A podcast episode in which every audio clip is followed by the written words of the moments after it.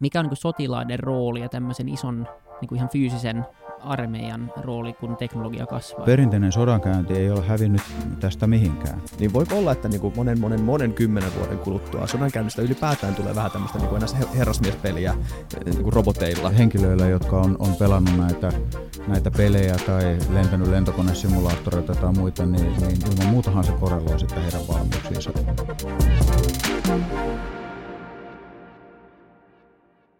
Moi kaikki FutuCastin kuuntelijat. Me ollaan taas reissussa, ei olla enää sillä Kalastaman studiolla. Moi Vilja, haluatko kertoa, missä me ollaan? Aina kun me ollaan oltu jossain muualla kuin Kalastaman studiolla, se on jostain tosi hyvästä syystä ja niin tälläkin kertaa. Joo, nyt on kyllä harvinaisen hyvä syy. Tämä on, tota, tämä on jakso, mitä ollaan yritetty varmaan kaksi ja puoli vuotta saada aikaiseksi ja, ja tätä on sopittu, että aina kannattaa vielä kysyä kerran. Ja, ja tota, me ollaan tänään, tänään tota, pääesikunnassa käymässä ja meillä on vieraana puolustusvoimien komentaja Jarmo Lindberg. Tervetuloa Futucastiin. Tervetuloa. Kiitos, kiitos. Ja kiitos kutsussa tänne. Hienoa, että saatiin, saatiin tulla paikalle. Joo, upea paikka. Mä en ollut sotilasalueella varmaan moneen vuoteen. Täällä, täällä on nostalginen tunnelma. Kiva olla täällä. No ja tämähän just... on vähän erilainen kuin normaali kasarmi toki, että, että ehkä nyt ei Olisi ihan täällä. pääse kasarmitunnelmaan. ei ihan. Me just juteltiin tuossa Isakin kanssa, että tämän jälkeen varmasti tulee kutsu, kutsu tuota kertausharjoituksiin, kun siellä käy, käy valvomo koneessa piippa, että hei. Nämä kundit. Joo, Joo. nämä, nämä voisivat vähän päivitystä. Siitä päästään hyvinkin mun mielestä eka aiheeseen, mikä mm-hmm. mua mietitytti. Puhutaan vähän varusmiespalvelusta ylipäätään. Tota, mun omasta palvelusta on nyt aika monta vuotta jo, mutta äh, nyt mä kyllä mietin sitä, niin kuin as- muistot on kyllä jäänyt hyvin mieleen. Ja, ja äh, se kysymyksenä, kun ollaan tulevaisuuspodcasti, mm-hmm. Niin mikä on varusmiespalveluksen tulevaisuus Suomessa? Se on pitkät perinteet ja sillä on, meillä oli Risto Siilasmaankin kanssa nopeasti käytiin läpi, hän teki tutkimuksen tästä Joo. ajasta. Ja, tota, ja, ja mikä on sun näkökulma tähän, että mitkä on ne suurimmat tota, syyt? Tämä nykyinen asevelvollisuus, jos se, niin se on miehille pakollista ja naisille vapaaehtoista, niin, niin kolme neljästä suomalaista kannattaa sitä. Ja, ja tuota, se täyttää meidän tarpeet, puolustusvoimien tarpeethan tulee tästä tästä sodanajan joukkorakenteesta ja, ja, ja meillä on enemmän sodanajan joukkorakenteessa väkeä 280 000 kuin muilla Pohjoismailla yhteensä ja, ja, ja, ja tästä tulee sitten tämmöiset matemaattiset tarpeet, että täytyy vuosittain saada kohtalainen koulutusvolyymi, että me kykenemme sitten nämä joukot ylläpitämään. Tällä hetkellä meillä on suurin uudistus vuosikymmeniin testauksessa, koulutus 2020, eri varuskunnissa, niin, niin me testaamme järjestelmää, jossa, jossa hyödynnämme digitalisaatiota niin huomattavasti paremmin kuin mitä aikaisemmin on, on tehty. Että rakennamme miljoonilla verkkoja varuskuntiin, jotta sitten niin sinne tulevat nuoret suomalaiset kykenevät päätelaitteellaan eli, eli, eli älykännyköillään niin niin toimimaan siten, että he voivat tehdä nämä hallinnolliset toimet, mitä ne sitten onkaan, heitä itseään koskevia, niin sieltä omalta kännykältään. Mutta me olemme myös parhaillaan niin, niin laittamassa meidän koulutusservereille, joita olemme ostaneet ja, ja, ja tuota, päivittäneet, niin, niin hyvin paljon opetusmateriaaleja. Tämä tarkoittaa sitä, että normaali luokkaopetus tässä häipyy kohta historia meidän osalta ja, ja, ja me teemme valtavan määrän tämmöisiä mikroelokuvia, koska tämä meidän koulutushan on tällaista osaamisen kouluttamista, niin, niin sitä voi sitten serveriltä hakea sillä kännykällä ja, ja, ja sitä voi katsoa ja sen jälkeen sitä voi opetella. Ja olemme jo tehneet simulaattorihankintoja, niin meidän simulaatiomaailma muuttuu hyvin voimakkaasti. Olkoon se sitten yksittäisen sotilaan näitä ampu, ampumissimulaattoreita, jossa, jossa harjoitellaan sitten niitä, niitä tuota aseenkäyttöä, tai, tai sitten meillä on jo, jo tämmöinen virtual battle space, jossa digitaalisen Suomen maastossa niin, niin eri varuskunnista niin verkossa voi, voi, voi sitten toisia vastaan käydä taisteluja niillä, niillä omilla välineillä. Ja meillä on ollut tässä jonkun aikaa, oliko se 1200 työasemaa. Eli me voidaan käydä niin kuin merkittäviä virtuaalitaisteluja jo, jo, jo nyt niin, niin täällä. Eli, eli uskoisin silleen, että kun tämä muutos tässä nyt tulee sitten, että ensi vuonna se lähtee täydellä volyymilla käyntiin, niin, niin monelle suomalaiselle nuorelle tämä tuntuu uskaltaisin väittää, niin kohtalan, kohtalaisen kotoiselta. Joo. Että kun siirtyy sieltä kotitoiminnoista, missä niitä käytännön asioita hoitelee sillä, sillä älykännykällä, niin niitä voi hoidella meillä ja meidän verkoissa. Ja, ja, ja, ja sitten jos haluaa jotain asiaa opetella, niin siihen voi netistä käydä hakemassa itselleen pienen elokuvan pätkän ja katsoa, että miten se rynnäkkökiväri oikein puretaan. Ja, ja sitten jos haluaa käydä vähän taisteluita, niin, niin tota, ainakin kaikille niille, jotka on käynyt, käynyt tota pelimaailmassa, niin niin tota, meillä se vasta pelimaailma tulee olemaan. Mä olin just sanomassa, että, että jos me voidaan mielellään tulla tekemään toinen futukästä jakso jonnekin prikaatti, jos me päästään kokeilemaan tätä taistelua. Mä että voisi tulla uudestaan. Ja niitä on jo siellä. Siis on vai? Niitä on jo siellä, eli, eli, eli, eli meillä on tämä, mitä kuvasin, tämä iso verkko, niin se on, se on jo toiminnassa, tuotannossa. Joo. Okei. Okay. Itse asiassa mä haluan tähän väliin kysyä, öö, tota, Öö, ei kun säästä tätä myöhemmällä, kyllä, nyt pieni öö, cliffhanger. Eli tota, öö, vielä varusmiespalveluksesta sen verran. Tämä mua kiinnosti paljon silloin, kun mä olin varusmies, varusmiespalveluksessa, että mikä, on, mikä, on, niin kuin, mikä oli mun taso verrattuna öö, tota, öö, jonkin ammattiarmeijan sotilaan mm. koulutukseen. Se mua mietitytti usein siellä. Kyllä mä mun mielestä aika hyvin pärjäsin siellä ja tota, hoidin se hyvin loppuun, mutta tota, se oli vaikeana hahmottaa että niin kuin, mitä, mitä, mitä koulutusta mä saisin, jos mä olisin esimerkiksi no, jossain ammattiarmeijassa. Tässä on se asetelma tavallaan, kun me katsotaan, että meille tulee tässä koko ikäluokka, miespuolinen ikäluokka tulee palvelukseen, niin, niin sehän tulee tavallaan siihen lähtötasoon katsomatta. Ja, ja, ja sitten meidän haaste tässä on myöskin se, että, että mahdollisimman hyvin yritetään sovittaa eh, henkilön kyvyt ja halut siihen, että, että mihinkä sitten lähdetään eh, kouluttamaan. Ja vielä enemmän sitten, jos on myöhemmin saanut reserviaikanaan, niin lisää koulutusta on lukenut itsensä niin insinööriksi, lääkäriksi tai ties, ties miksi.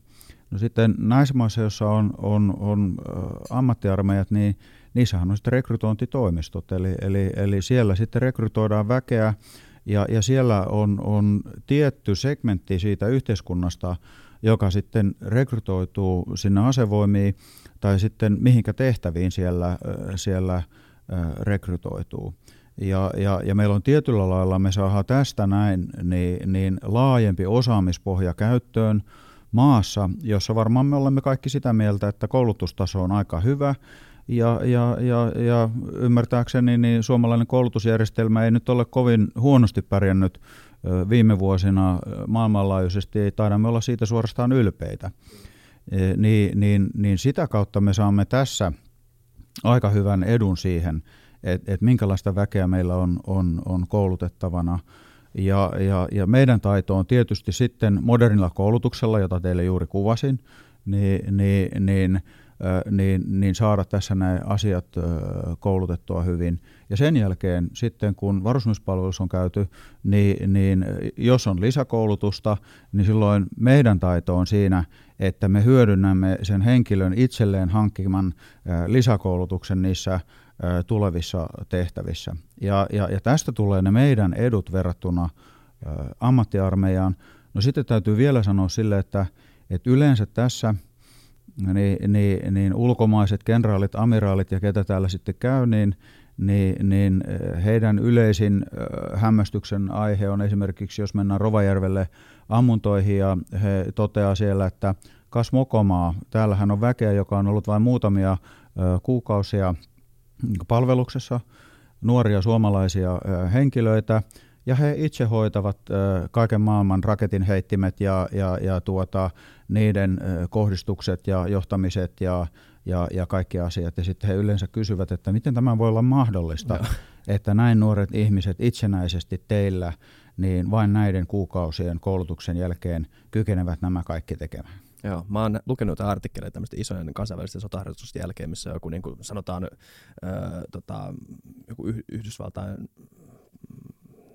joku amiraali on mm. laittanut just tämmöisen samanlaisen kommentin, että wow, nämähän tyypit osaa tätä. Sitten siinä herää se kysymys, että että onko se nyt ihan tosissaan, mutta siis näköjään, näköjään siis kyllä, oikeasti. Ne, kyllä. Kyllä, kyllä tässä henkilöt on vilpittömiä, olen itse sitä mieltä, että he on ihan, ihan vilpittömiä. Olen useiden tämän kaltaisten henkilöiden kanssa keskustellut ja, ja, ja sen vuoksi meille on eduksi se, että, että me ei yritetä tätä vakuuttamista hoitaa pelkästään puheella. Niin, nimenomaan että vieraat tulee tänne Helsinkiin ja on täällä pääsikunnassa ja sitten me sanotaan, että uskokaa täälläkää, niin meillä on todella hyvää väkeä ja aivan, aivan mahdottoman hyvää ja sitten he nyökyttelevät siinä ja vinosti hymyilettävät, että niin varmaan kyllä. Ja, ja tuota, mutta siinä vaiheessa, kun näille vieraille, niin sanotaan, että ja nyt maastopuvut päälle ja, ja, ja nyt tästä lähdetään Niinisaloon tai nyt tästä lähdetään Rovajärvelle ja ja ollaanpa siellä pari päivää ja palataan sitten tähän keskusteluaiheeseen, niin kyllä se ääni on joka ainoa kerta niin muuttunut kellossa. Mä istuin aina toimistossa, mitä mä sanoin. kyllä. Näin.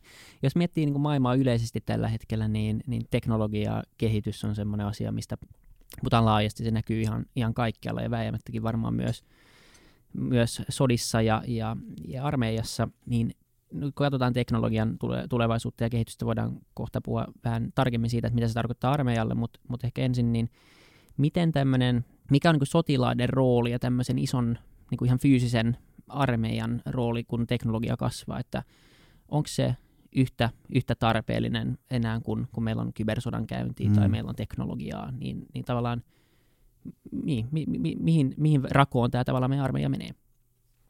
No tässä välillä tuntuu siltä, että, että ihmisillä on sellainen käsitys, että, että kaikki tämmöinen kriisit ja sodankäynti ja nämä, niin, niin on jo muuttunut nolliksi ja ykkösiksi ja on mennyt verkkoon ja on mennyt ö, kyberiksi. Ja sitten kun tässä muistuttaa siltä väkeä, että niin, että no nyt olette katsonut niitä kuvia sitten sieltä Itä-Ukrainasta ja Syyriasta ja, ja tuota Irakista Musulin taisteluista, niin niin miltä se näytti, että, mm. et, et, että juoksenteliko siellä maastopukuiset äh, ihmiset niin aavikkopuvuissa ja ampui rynnäkkökiväärillä ja ajeliko ne siellä äh, panssarivaunulla ja ampuko tykillä ja oliko pommikuoppia? Kyllä, kyllä, kyllä.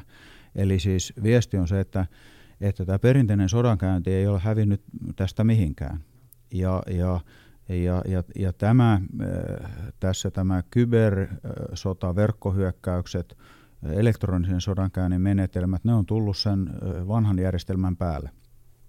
Tässä voisi todeta sillä, että jos aikaisemmin työkalupakissa oli, oli vasara ja ruuvimeisseli ja jakoavaa ja mitä siellä nyt oli, niin, niin nyt siinä on sitten tullut nämä sähkötyökalut sinne työkalupakkiin. Mm. Mutta, me, mutta ne vasarat ja ruuvimeisselit ei lähtenyt sieltä pois. Siinä vaan tuli ne sähkötyökalut lisää. Ja, ja, ja, ja se tarkoittaa sitä, että että tämä sodankäynnin kuva on, on sillä lailla digitalisoitunut ja monipuolistunut, että on, on mahdollisuus ö, lamauttaa ja vaikuttaa siihen kykyyn näiden verkkojen kautta ö, paljon voimakkaammin e, kuin mitä, mitä aikaisemmin oli. Ennenhän oli sillä, että eetterissä oli radioaaltoja ja sinne voi sitten ajaa jotain häiritsevää musiikkia tai kohinaa tai, tai mitä, ja sitä on tehty vuosikymmeniä mutta tämä ei kenellekään meille tule yllätyksen, että nyt se voi työntää sitten servereiltä verkosta. Niin ja varmaan siinä on iso rooli sillä, että on paljon tarpeeksi niin miehitystä sit siinä vaiheessa kanssa, kun on kriisi päällä ja, ja sairaalat tai kaikki niin kuin sähköt menee ja, ja siinä on niin kuin, sitä ei mikään robotti kuitenkaan pysty sitä humanitaarista apua tai sitä, sitä no tekemään. No tässä on, tässä on se asia, että nämä verkkohyökkäykset ovat nyt jo arkipäivää. Joo. Ja tämä on koko suomalaisen yhteiskunnan asia. Tämä ei ole puolustusvoimien asia. Me puolustusvoimat, niin, niin, niin nyt kun tiedustelulaki tuli, niin, niin nyt meillä on lain mukaan edellytys yrittää määritellä, että jos meitä vastaan tulee verkkohyökkäys, että mistä se tulee. Tähän asti meillä ei ole ollut lain mukaan mahdollisuutta selvittää, että mistä vastaan meitä mahdollisesti hyökätään. Aika alkeellinen asia, mutta, hmm. mutta nyt, nyt me voimme näitä sitten selvittää. Ja, ja, ja tässä niin – kyllä täytyy todeta sille, että kyllä suomalaisessa yhteiskunnassa niin nämä kybervalmiudet pitää laittaa kuntoon. Et pitää olla tietoinen, että, että mistä hyökätään ja, ja, ja pitää olla omat suojaustoimenpiteet tehty. Me puolustusvoimissa tällä hetkellä panostamme tähän parhaillaan yli 200 henkilöä lisää kyberiin puolustusvoimissa. Ja me olemme laittamassa noin 200 miljoonaa euroa rahaa meidän kyberkykyihin.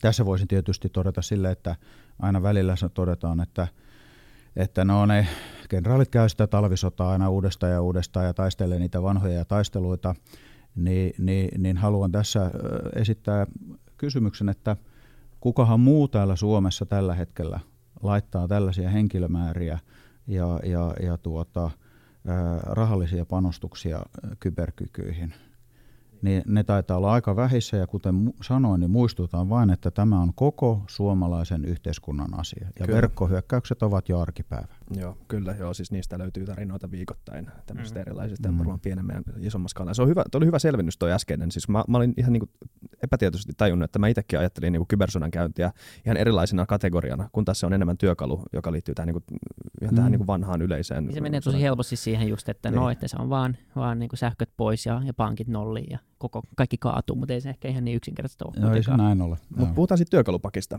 Mitä uusia tota, työkaluja sinne pakkiin ollaan, tota, ö, ollaan tutkimassa tai tekemässä? Mitkä on tämmöisiä niin uusia mielenkiintoisia No, näin maailmanlaajuisesti, kun ajatellaan, niin tämä kyberpuoli tässä tuli nyt selväksi, se nyt ei varmaan kenellekään ole uutinen.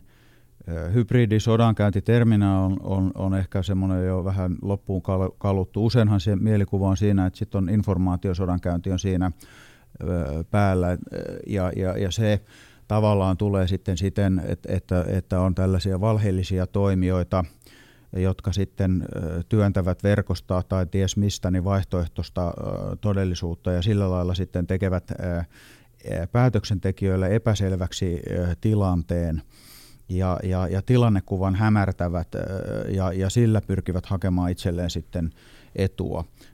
Ja, ja, ja näin varmaan myöskin tämä on jo tietyllä lailla arkipäivää ja se on, se on nykymaailmassa todella helppoa. No sitten sensoriteknologia – on valtavassa kehityksessä.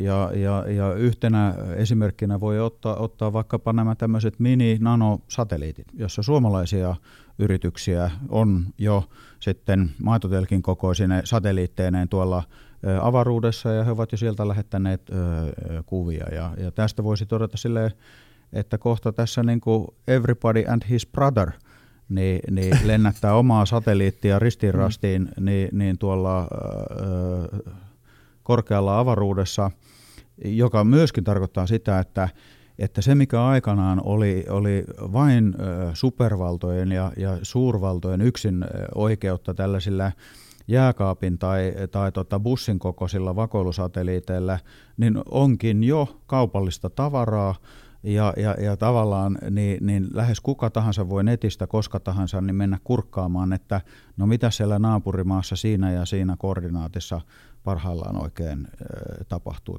Tämä tulee tekemään radikaalin muutoksen vähän siihen suuntaan, kun ajatellaan, että on, on Google Earth ja, Jep. ja, tuota, ja siinä on ne vanhat satelliittikuvat, mutta nyt niin saakin lähes reaaliaikaista tavaraa niin, niin maapallolta melkein, melkein eh, mistä haluaa. Niin me voimme sitten miettiä, että mitä se tarkoittaa niille toimijoille, jotka eivät halua, että muut tietävät, mitä siellä niin samaan aikaan jossain eh, tapahtuu. Ja, ja, ja tämä on, on ihan tässä eh, ovella, koska tämä, tämä kaupallinen niin, niin tämän kapasiteetin käyttöönotto on jo täydessä vauhdissa. Joo, me käydään se... yhteiskuntaa tämmöistä niin kuin suurta kamppailua ylipäätään yksityisen käsitteestä kyllä. koko ajan, ja tämä on, se tulee muuttumaan ihan... Mm. Mutta saako niitä vaan niin kuin lähettää sinne niitä satelliitteja? Onko se reguloitu mitenkään, vai saako kuka tahansa periaatteessa mennä ostaa tämmöisen maitotölkkisatelliitin? No kyllä, niitä mielestäni niin, niin, niin, saa avaruuteen laittaa, ja, ja, ja nyt, koska kiihtyvällä tahdilla niitä laitetaan, eli sehän tarkoittaa sitä, että, että jos, jos aikaisemmin aikaisemmin tämmöinen iso kantoraketti, joka sitten maksaa satoja miljoonia,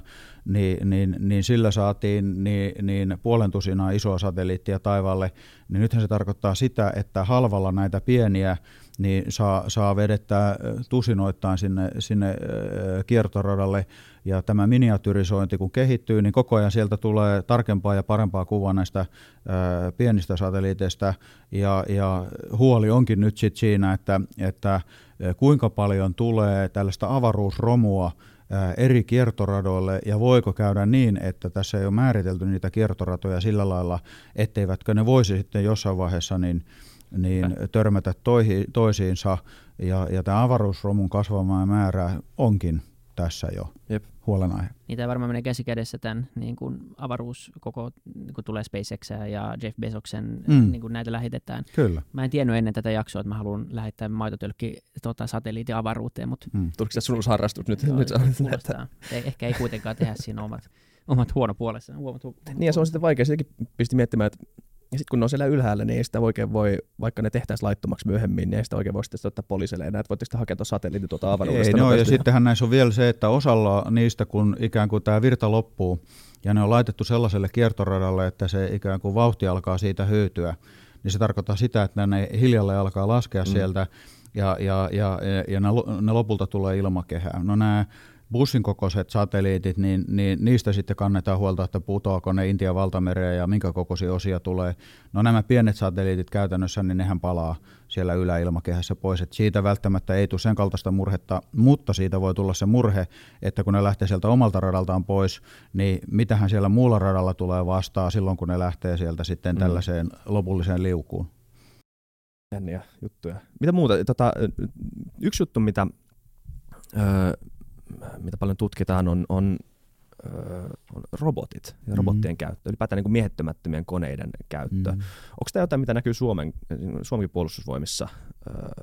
Tämä, tämä on semmoinen yleinen ilmiö. Meillä on erittäin paljon miehittämättömiä lennokkeja. Et, et me, meillä on, on maavoimilla niin erittäin suuri määrä niitä ö, käytössä kaikissa meidän varuskunnissa ja, ja, ja sitä kautta ne on meille, meille tuttuja – ja, ja sitten maailmanlaajuisesti voi todeta sille, että maalla, merellä ja ilmassa niin niiden määrä on, on selvästi lisääntymässä, koska on tarkat satelliittinavigointijärjestelmät ja, ja älyä voidaan laittaa sitten näihin, näihin miehittämättömien laitteiden sinne omiin navigointijärjestelmiin ja, ja, ja asejärjestelmiin. Roboteistahan usein tulee mieleen sitten joku tämmöinen Robocop tai, tai tämmöinen vähän niin kuin kulmikkaasti liikkuva liikkuva peltiheikki, kiiltävä, metallivärejä maalattu ja, ja, ja robotista voisi sanoa sille, että meillä on vähän tyhmempi, tai ei tyhmempi, ei se ole, se on väärä sana, tämmöinen niin kuin tylsempi, mistä me olemme lähteneet sitä purkamaan. Eli me ollaan lähdetty tätä tekoälyä ja tällaista robotiikkaa purkamaan siitä, että meidän hallinnolliselle puolelle, että, että kun meillä on paljon asiakirjahallintaa ja muuta, niin, niin, niin siellä suuria määriä joudutaan tarkastamaan eri hallinnollisia asiakirjoja, joissa ikään kuin pienet kätöset hakevat niitä tietoja eri tietokannoista ja muista. Ja, ja, ja nyt se robotiikka, niin, niin meidän ensimmäiset sovellutukset, mistä me lähdetään hakemaan tehoja, ne on täältä hallinnolliselta puolelta.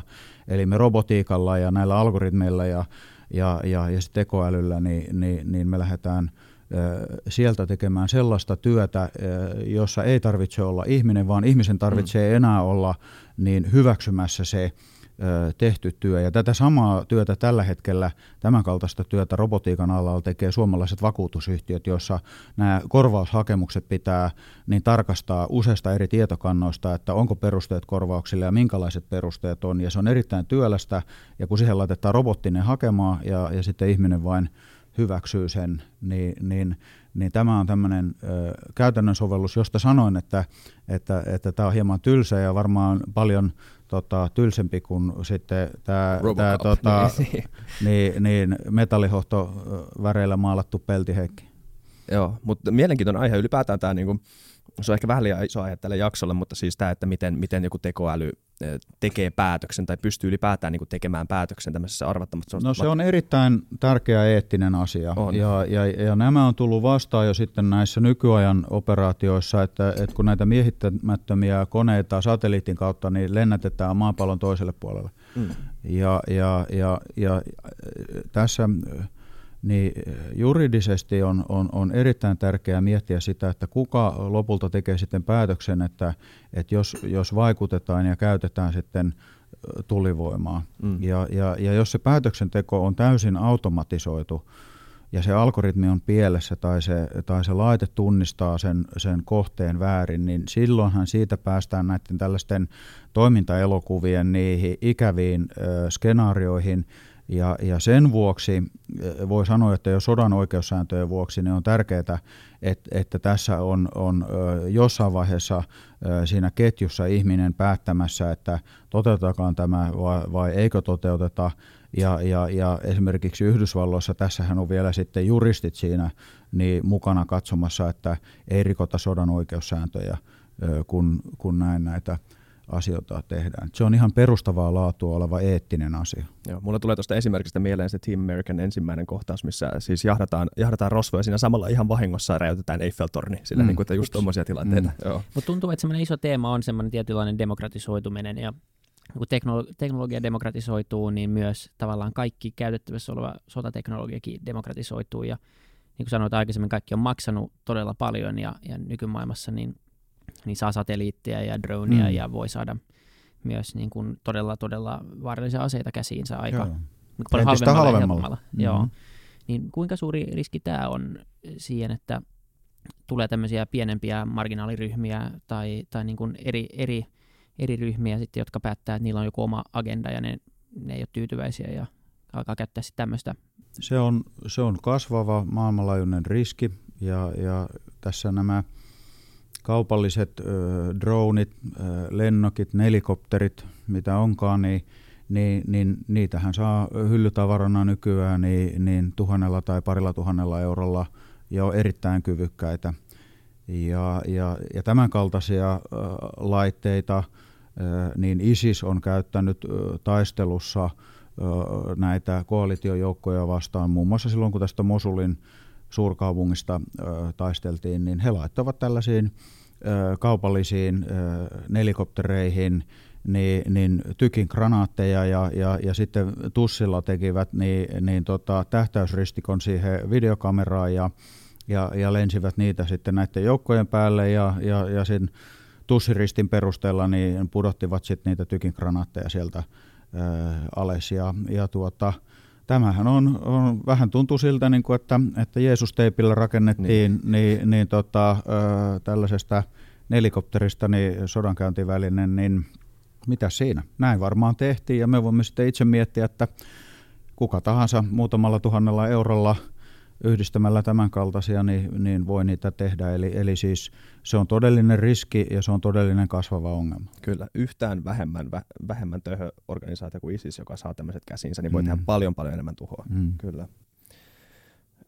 Se tuli mieleen, tämä on se, mitä mun piti ottaa silloin alussa esille. Tota, mä, ihan viime viikolla nyt, mä tiedä, me mainittiin vähän tämä tota, nuorten öö, pelaaminen ja tämmöinen niin action-pelien pelaaminen mm. ja tälle, ja, ja puhutaan e-urheilusta vähän. Tota, viime viikolla oli semmoinen turnaus Madridissa, missä suomalainen joukkue pelasi semmoista tanskalaista joukkuetta vastaan CSGO, eli Counter-Strike uh, Global, nyt kaikki CS-fanit huutaa mulle, että ei tiedä mitään, mistä sä puhut.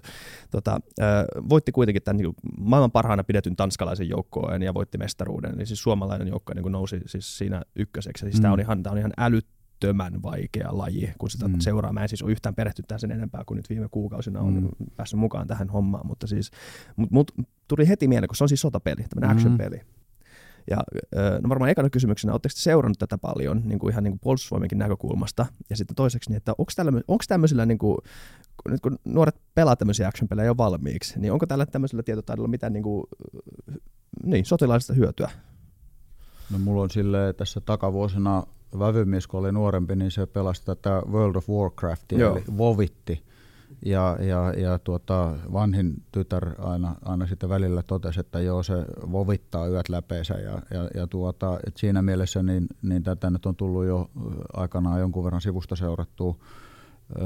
Kyllä nämä valmiudet tietysti henkilöillä, jotka on, on pelannut näitä – näitä pelejä tai lentänyt lentokonesimulaattoreita tai muita, niin, niin ilman muutahan se korreloi sitten heidän valmiuksiinsa. Ja, ja, ja, ja, ja kyllä, se näkyy, että, että henkilöt, jotka näitä on, on, on tehnyt, niin, niin, niin heillä, heillä on ö, tiettyihin toimintoihin niin, niin paremmat valmiudet. Mutta sehän on ihan päivän selvää, näin tietysti on. Kyllä. Harjoittelma oppii. Mä, mä, mä en ole ihan varma, onko tämä totta, mutta mä seuraan myös siis tanskalaisia uutisia ja tota, siellä, siellä puhuttiin jotain, että Tanskan tota, Fosfaet on siis puolinen puolustusvoimat, on alkanut integroimaan tämmöisiä, tota, tämmöisiä tai ainakin tutkimuksia, tämmöisiä sotatieteellisiä tutkimuksia, että miten tämmöisiä voitaisiin hyödyntää. hyödyntää. Se mun mielestä oli mielenkiintoinen niin kuin pointti, koska siis sehän on vaan peli loppujen lopuksi. Siis sehän on, uure, sehän on mm. siis e-urheilu on se laji, mutta siis mm. se on mm. aika ilmiselvä se, se, se niin kuin sanoit. Mm. Että, tota, kyllä. kyllä, se tietysti korreloi siihen ja, ja tuota, tietysti jos, jos, jos ihminen lentää koko nuoren ikänsä lentosimulaattoria ja, sen jälkeen he kokeilee oikeaa lentokonetta, niin, niin voihan se olla, että se sitten pysyy oikeinpäin ilmassa. Että ennustehan on ihan kohtalaisen hyvä. ja varmaan niin tulevaisuudessakin pelit kehittyy koko ajan. Nyt jos miettii jotain cs niin, niin vaikka se on supervaikea laji, niin sitten oikeassa sodassa on kuitenkin vähän eri tilanne kuin on joo, siis niin kuin sanoin, että kyllä ne korreloi tiettyyn rajaan asti, mutta, mutta ei, ei näin sataprosenttisesti korreloi. Ja, ja, ja, ja vielä kerran palaan näihin lentosimulaattoreihin, niin, niin hyviä kuin ne nyt näinä päivinä onkin, ja, ja itse olen niiden kanssa ollut tekemisissä tässä niin, niin kohta melkein neljä vuosikymmentä, ja uskalla väittää, että on jonkunlainen näkemys, näkemys niistä, niin, niin, niin ei ne sitä oikeaa niin konetta korvaa, ja, ja, ja sitä todellista tilannetta korvaa siinä. Mutta ilman muuta erittäin voimakkaasti korreloi ja antaa valmiuksia. Joo, ja varmaan kun se, se kehittyy pikkuhiljaa, niin saadaan virtuaalitodellisuutta ja tämmöistä, niin varmasti pystyy käyttämään myös hyvänä välineenä, niin kuin ottikin käyttämässä jo. Mm-hmm. jo.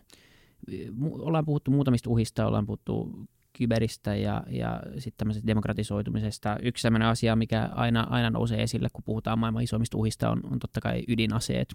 Uh, siinäkin ehkä vähän, vähän samalla tavalla, no se on kaksi osainen, meillä on, meillä on suurvaltioita, joilla on, on ydinaseita, mutta meillä on ehkä sitten isompi mahdollisuus äh, myös niin kuin pienemmillä ryhmillä saada käsinsä jonkinlaisia ydinkärkiä kuin aikaisemmin, niin miten, miten tämmöinen uhka sitten menee tavallaan näihin niin kuin uhkalistaukseen, mm. niin miten täällä katsotaan tätä, tätä asiaa? Nämä, on, nämä oli silloin kylmän sodan aikaa, niin oli hyvinkin voimakkaasti tapetilla, että, että, että 60-luvulla puhuttiin atomisodan käynnistä ja ydinaseista, ydinohjuksista ja, ja oli, oli erittäin suuret rauhanliikkeet ja, ja, ja ne oli siis hyvin paljon ihmisten mielissä. Ja sitten Neuvostoliiton romahtamisen yhteydessä ja, ja, ja myöskin Varsovan liiton poistuttua ja tämmöisen kylmän sodan vastakkainasettelun poistuttua, niin ne ikään kuin hävisivät ihmisten mielistä pois. Ja ydinaseiden määrää eri sopimuksilla rajoitettiin voimakkaasti mutta ydinaseethan ja nämä ohjukset eivät hävinneet minnekään. Eli, e, eli suuri osa siitä tuhovoimasta jäi ja, ja, ja jotain osaa siitä on koko ajan modernisoitu. Ikävä kyllä nyt täytyy todeta sillä, että, että viime aikoina, muutamana viime vuotena, niin, niin ydinaseiden käyttömahdollisuus on jonkun verran noussut takaisin retoriikkaan. Ja, ja myöskin niin, niin ydinaseiden modernisointiohjelmia on, on, on menossa. Ja, ja, ja eräs äh, tässä äh, huolestuttava äh, tilanne tällä hetkellä on tämän keskimatkan ohjusten sopimuksen kohtalo. Näyttää siltä, että, että se tästä poistuu ja, ja, ja se on rajoittanut Venäjän ja Yhdysvaltain – tietyn kantaman ohjusten käyttöä ja, ja, ja määriä, jota rajoitetta ei ole ollut muilla valtioilla, joilla on ydinaseita ja, ja ohjuksia käytössään. Eli he ovat voineet sitten rajoituksetta kehittää näitä kykyjään. Ja, ja, ja nyt jos tässä käy sille, että nämä rajoitukset poistuvat Venäjältä ja Yhdysvalloilta ja he aktivoivat uudet kehittämisohjelmat, niin voi olla vielä ikävä kyllä se, että, että tämä ohjuksia rajoittava START-sopimus, kun sekin on tässä vanhenemassa, niin sitä ei uusita. Ja, ja olisimme sellaisessa tilanteessa niin, niin ensi vuosikymmenen alussa, et, että meillä ei ole mitään rajoituksia mm. ydinohjuksille ja niiden kehittämiselle. Eli, eli juuri tällä hetkellä tämä potentiaalinen kehityskulku ei ole välttämättä kovin optimistinen. Ja sehän horjuttaa tätä peliteoreettista niin kuin molemipuolisuuden tuhon niin kuin mm. tasapainoa, joka on tällä hetkellä, mikä, tota, mikä on, niin kuin tulee Se oli se vanha teoria, vanha teoria jo sieltä 60-luvulta, että, että tämä kauhun tasapaino, että, että kumpi kykenee toisensa tuhoamaan. Ja, ja, ja niin kuin sanoin, että nyt tässä vaan on nykytilanteessa useampia pelaajia, ja, ja tässä on ollut hyviä näitä sopimuksia ja näitä määriä on ajettu alas, mutta eivät ne ole ne ydinaseet eikä ohjukset tässä välissä mihinkään kadonneet. Niinpä. Mua edelleen karmii selkäpiitä semmoinen dokumentti, joka, joka on, löytyy netissä, semmoinen Vice, Vicein dokumentti, missä tota, tämä videojournalisti pääsi, meni Bulgariaan ja pääsi jopa aika lähelle tässä mustassa markkinassa pääsi aika lähelle ostamaan niin ydinkärkiä. Ainakin tapas ihmisen, joka tuntee mm. tyypin, jolta voi saada ydinkärkiä. Se, niin kuin, se edelleen karmii selkäpiitä, että tämä niin kuin, on joissain paikoissa vielä niin kuin, on mahdollista. Suuri huolihan tässä oli myöskin tämän Neuvostoliiton romahtamisen jälkeen ja, ja, ja, ja sitten näiden siihen blokkiin kuuluneiden äh, eri maiden järjestelmien romahtamisen jälkeen se, että mihin päätyy niissä maissa olevat ohjukset ja ydinaseet. Hmm. Ja, ja, ja, ja niitähän sitten kissojen ja koirien kanssa niin etsittiin ja kerättiin, kerättiin talteen ja käsittääkseni onnistuttiin keräämään hyvin. Eli, eli siinä ei päässyt tulemaan niin, niin siinä epäselvässä tilanteessa sellaista, että, että, että niitä olisi lähtenyt sitten niin, niin tällaiseen pimeään myyntiin, eli, eli ne kerättiin pois. Nyt, tämmönen, niin kuin, nyt, nyt menee tosi spekulaatioksi, mutta tota, puhutaan tästä niin kuin, teknologian kehityksestä, kun tulee sodan käyntiin. Ö, ö, onko mahdollista, jos, jos, jos teknologia kehittyy just tähän suuntaan, että käytetään miehittämättömiä tota, ö, koneita ja, ja ylipäätään, että ihminen tavallaan katoaa sieltä taistelukentältä, ehkä siirtyy enemmän tämmöinen ohjaavaan rooliin ja tämmöiseen valvovaan rooliin, niin voiko olla, että niin kuin monen, monen, monen kymmenen vuoden kuluttua sodankäynnistä ylipäätään tulee vähän tämmöistä niin kuin enää herrasmiespeliä eh, niin kuin roboteilla, että katsotaan kumpi osaa niin kuin taktikoida paremmin näillä roboteilla, että ei tule semmoisia niin ihmishaavereita siinä samalla, mutta sitten myönnetään tappio niin pelataan, tai voitto. Pelataan toisiamme vastaan niin, niin kuin oikeassa maailmassa videopeliä. Niin, nimenomaan vähän tämmöinen oikean maailman videopeli. Onko no, tämä niin kuin... Tiettyjä tämmöisiä elementtejä nyt on jo käytössä nämä, nämä lennokit, jotka on, on aseistettu joita nyt on käytetty viime sodissa tässä jo reilu vuosikymmenen ajan. Eli, eli niissä on tavallaan se asetelma silleen, että siinä on tämä paikallisväki siellä tukikohdassa, missä ne on tällä toiminta-alueella, ja, ja he pistää sen laitteen matkaan, mm. ja sitten tietyssä vaiheessa niin, niin se ohjausvastuu siirtyy toisella puolella maapalloa ö, olevaan väkeen, joka istuu konteissa ja, ja, ja satelliitin kautta ohjaa, ohjaa niitä. Eli siis tämän kaltaista toimintaa tehdään jo nyt ja, ja, ja niistä on tehty elokuviakin ja, ja, ja, ja tutkintoja, että, että minkälaista se sodankäynti on ollut ja mihinkä on vaikutettu. Ja välillä tulee julkisuuteenkin näistä, näistä äh, iskuista. Eli äh, tämä on siis jo, jo ihan arkipäivää ollut jo useita vuosia. Ja se täydentää sitä, niin kuin sanoin, että tätä työkalupakkia, että, että nämä perustyökalut ei sieltä, tämä vanhanaikainen sodankäynti ei sieltä häipynyt mihinkään. Eli, eli, eli se tässä tulee toistaiseksi jatkumaan, mutta enenevässä määrin sen rinnalle tulevat juuri nämä, mitä kuvailitte, niin, niin, niin tämänkaltaiset kyvyt, jossa kaukaa kyetään tarkasti vaikuttamaan ja ja, ja automaationa niin, niin sinne projektiilit tai nämä lennokit menee sinne alueelle. Ja, ja, niin kuin sanoin aikaisemmin tuossa, niin, niin eettisesti on erittäin tärkeää ja sodankäynnin oikeussääntöjen kannalta, että, että siinä ketjussa on ihminen jossain vaiheessa valvomassa ja päättämässä, jotta ei tule tällaista tilanneesta, että koneet päättävät ja koneet käyvät keskenään sotaan. Että sitten aletaan päästää tänne niin kuin toiminta-elokuvien ja skifin puolelle. Joo, kyllä. Kun, me, kun ihminen menettää sen kontrollin siitä, niin se on kyllä pelottavaa. Nyt mä, mä kuulin semmoisen podcastin, missä puhuttiin jo niin tämmöisistä itseohjaavista autoista, ja jo siinäkin tämmöinen insinööri oli sanoi, että ei, ei, ei edes näissä voida vielä antaa ihmisen olla ihan itse. No niitä on testattu, testattu ja, ja, ja tässähän on äh, niin kuin, annettu ymmärtää, että teknologia on jo täysin valmis, että niin. et, et, tuota, niitä voitaisiin ottaa laajamittaisesti käyttöön jo vaikka ensi vuonna tai seuraavana vuonna. No sitten tässä on tullut muutamia tosi ikäviä uutisia Yhdysvalloista, missä sitten algoritmi ei toiminut tai, tai siinä oli se tekninen vika ja yleensä tässä vaiheessa niin insinööri toteaa, että tämän ei pitänyt olla teknisesti mahdollista ja, ja, ja sitten poliisi alkaa tutkia, että no se nyt kuitenkin kävi Eli, eli kyllähän siinä varmasti vielä jonkunlainen kynnys on, jos valtaosa niin liikenteestä niin, niin siirtyisi siten, että, että kaikki ihmiset ovat matkustajia.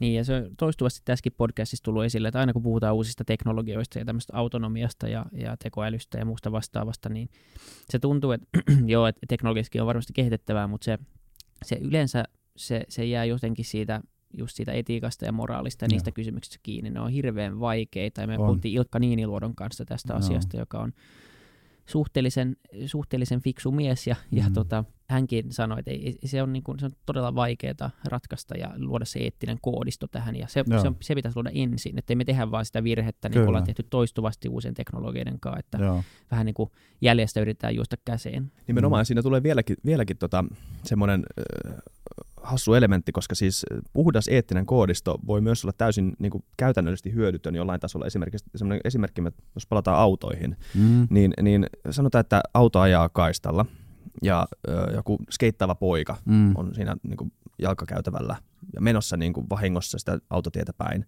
ei huomaa tätä itse ohjaavaa autoa, niin normaali ajaja tämmöisessä tilanteessa, jos siellä olisi kuski, niin jolla, jollain tavalla niin signaloisi, että mä oon nyt tulossa, että ehkä, ehkä kaasuttaisi vähän ja tai tööttäisi tai jotain tämmöistä, niin että tämmöistä, niin kuin, tämmöistä niin kuin oman niin kuin läsnäolonsa mm. signalointia. Mutta sitten tässäkin herää sellaisia niin kysymyksiä, että miten tämmöistä voidaan koodata johonkin mm. tämmöiseen koneeseen, tämmöistä, mm. niin kuin, tämmöistä niin kuin, jollain tavalla tämmöistä niin kuin aggressiivista, vähän, niin, vähän aggressiivista tämmöistä niin kuin itsensä esille tuomista, että niin, millä tavalla tämmöistä oikeuttaa? Niin se on se niin, tavallaan meissä niin syvällä, mutta se, se on niin vaikea. Kaikki mitä korkeampi abstraktiotaso ja, ja niin kuin miten mon, mitä enemmän niitä eri eri niin kuin leijereitä siinä asiassa on, niin, niin sen vaikeammaksi se menee. Ja, ja kyllä ja haaste tulee tietysti siinä, että sitten kun me puhutaan tästä automaatiosta, niin, niin jos on kaukana merellä sitten joku alus, joka siellä itse menee, ja, ja 500 kilometrin tuota, säteellä ei ole toista venettä, niin mikä mm. siinä? Tai että on joku lennokki, joka on Afganistanin vuoristossa siellä niin kuin itsekseen lentelee, niin mikä siinä? Mutta jos se tuodaan niin keskelle niin, niin ihmisten arkipäivää ja keskelle normaali yhteiskuntaa, ja, ja, ja siinä muodostuu tilanteita, jo, joissa voi käydä hyvin sekunnissa tai sekunnin murtoosassa, niin, niin, niin silloinhan tämä regulointi ja, ja tämä eettinen puoli ja, ja nämä, niin nehän nousee aivan niin kuin erilaiselle mm. vaatimustasolle kuin, kuin siellä kaukana itsekseen lentävä laite. Mä, mä, uskon ja mä toivon, että tämä tulee olemaan yksi, yksi tota, just tämä eettisyys tulee olemaan se iso hidastava tekijä tässä. Et mä, mä itse toivon, että tulee kaikki nämä teknologiat, mutta vasta siinä vaiheessa, kun, kun oikeasti ollaan valmiita, ettei mene, mene niin kuin aina. Meillä on tota, ollut joka, joka podcastissa aina, aina tota, viimeinen kysymys sama kaikille vieraille ja se on semmoinen yksinkertaisen monimutkainen, eli, eli tota, yksi, yksi semmoinen iso unelma ää, maailmalle tai, tai vaikka Suomelle, että se, se asia, mitä itse toivoisin, että tapahtuu, ja, ja silloin tota, Suomi olisi, tai maailma olisi, olisi parempi paikka. Eikö edes välttämättä tarvitse liittyä jaksoon, ihan mikä Se tahansa. voi olla mikä no, tahansa, joo. Suome, Suomella on haasteita, ja, ja, ja, ja tuota, tässä niin olisi niin hienoa, jos Suomi säilyisi elinvoimaisena. Että, että meillä on tässä halki vuosisatojen – niin, niin täällä Pohjolan perillä ja Euroopan nurkassa niin on, on ollut erittäin haastavat olosuhteet.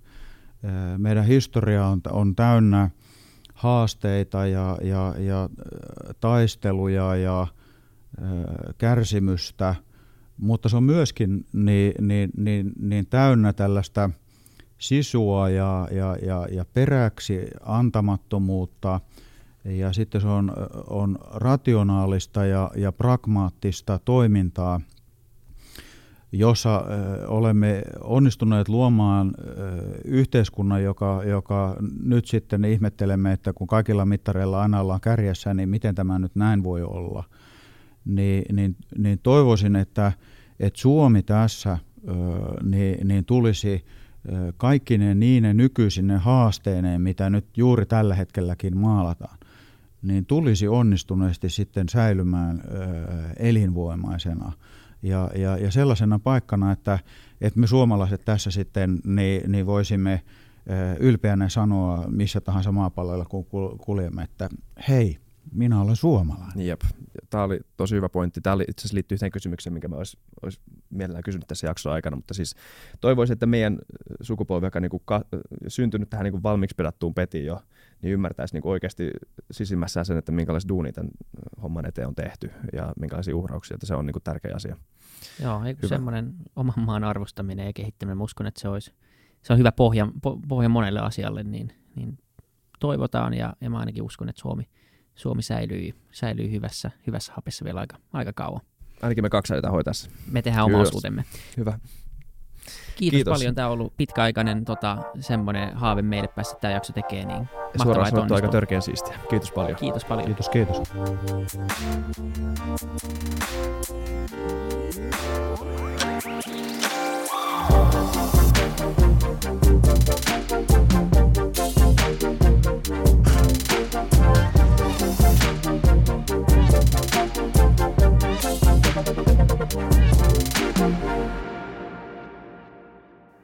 Kiitti kaikille kuuntelijoille, yhteistyökumppaneille ja FutuCastin koko tiimille.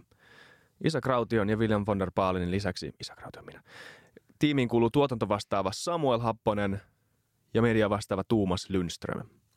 Ja kiitos Niko Noanalle tästä upeasta tunnaribiisistä, joka on mukana Lululandissa. Seuratkaa mitä somessa nimimerkillä FutuCast, millä tahansa podcast-alustalla ja niin ja saa arvostella. Mielellään. Thanks. Moi moi.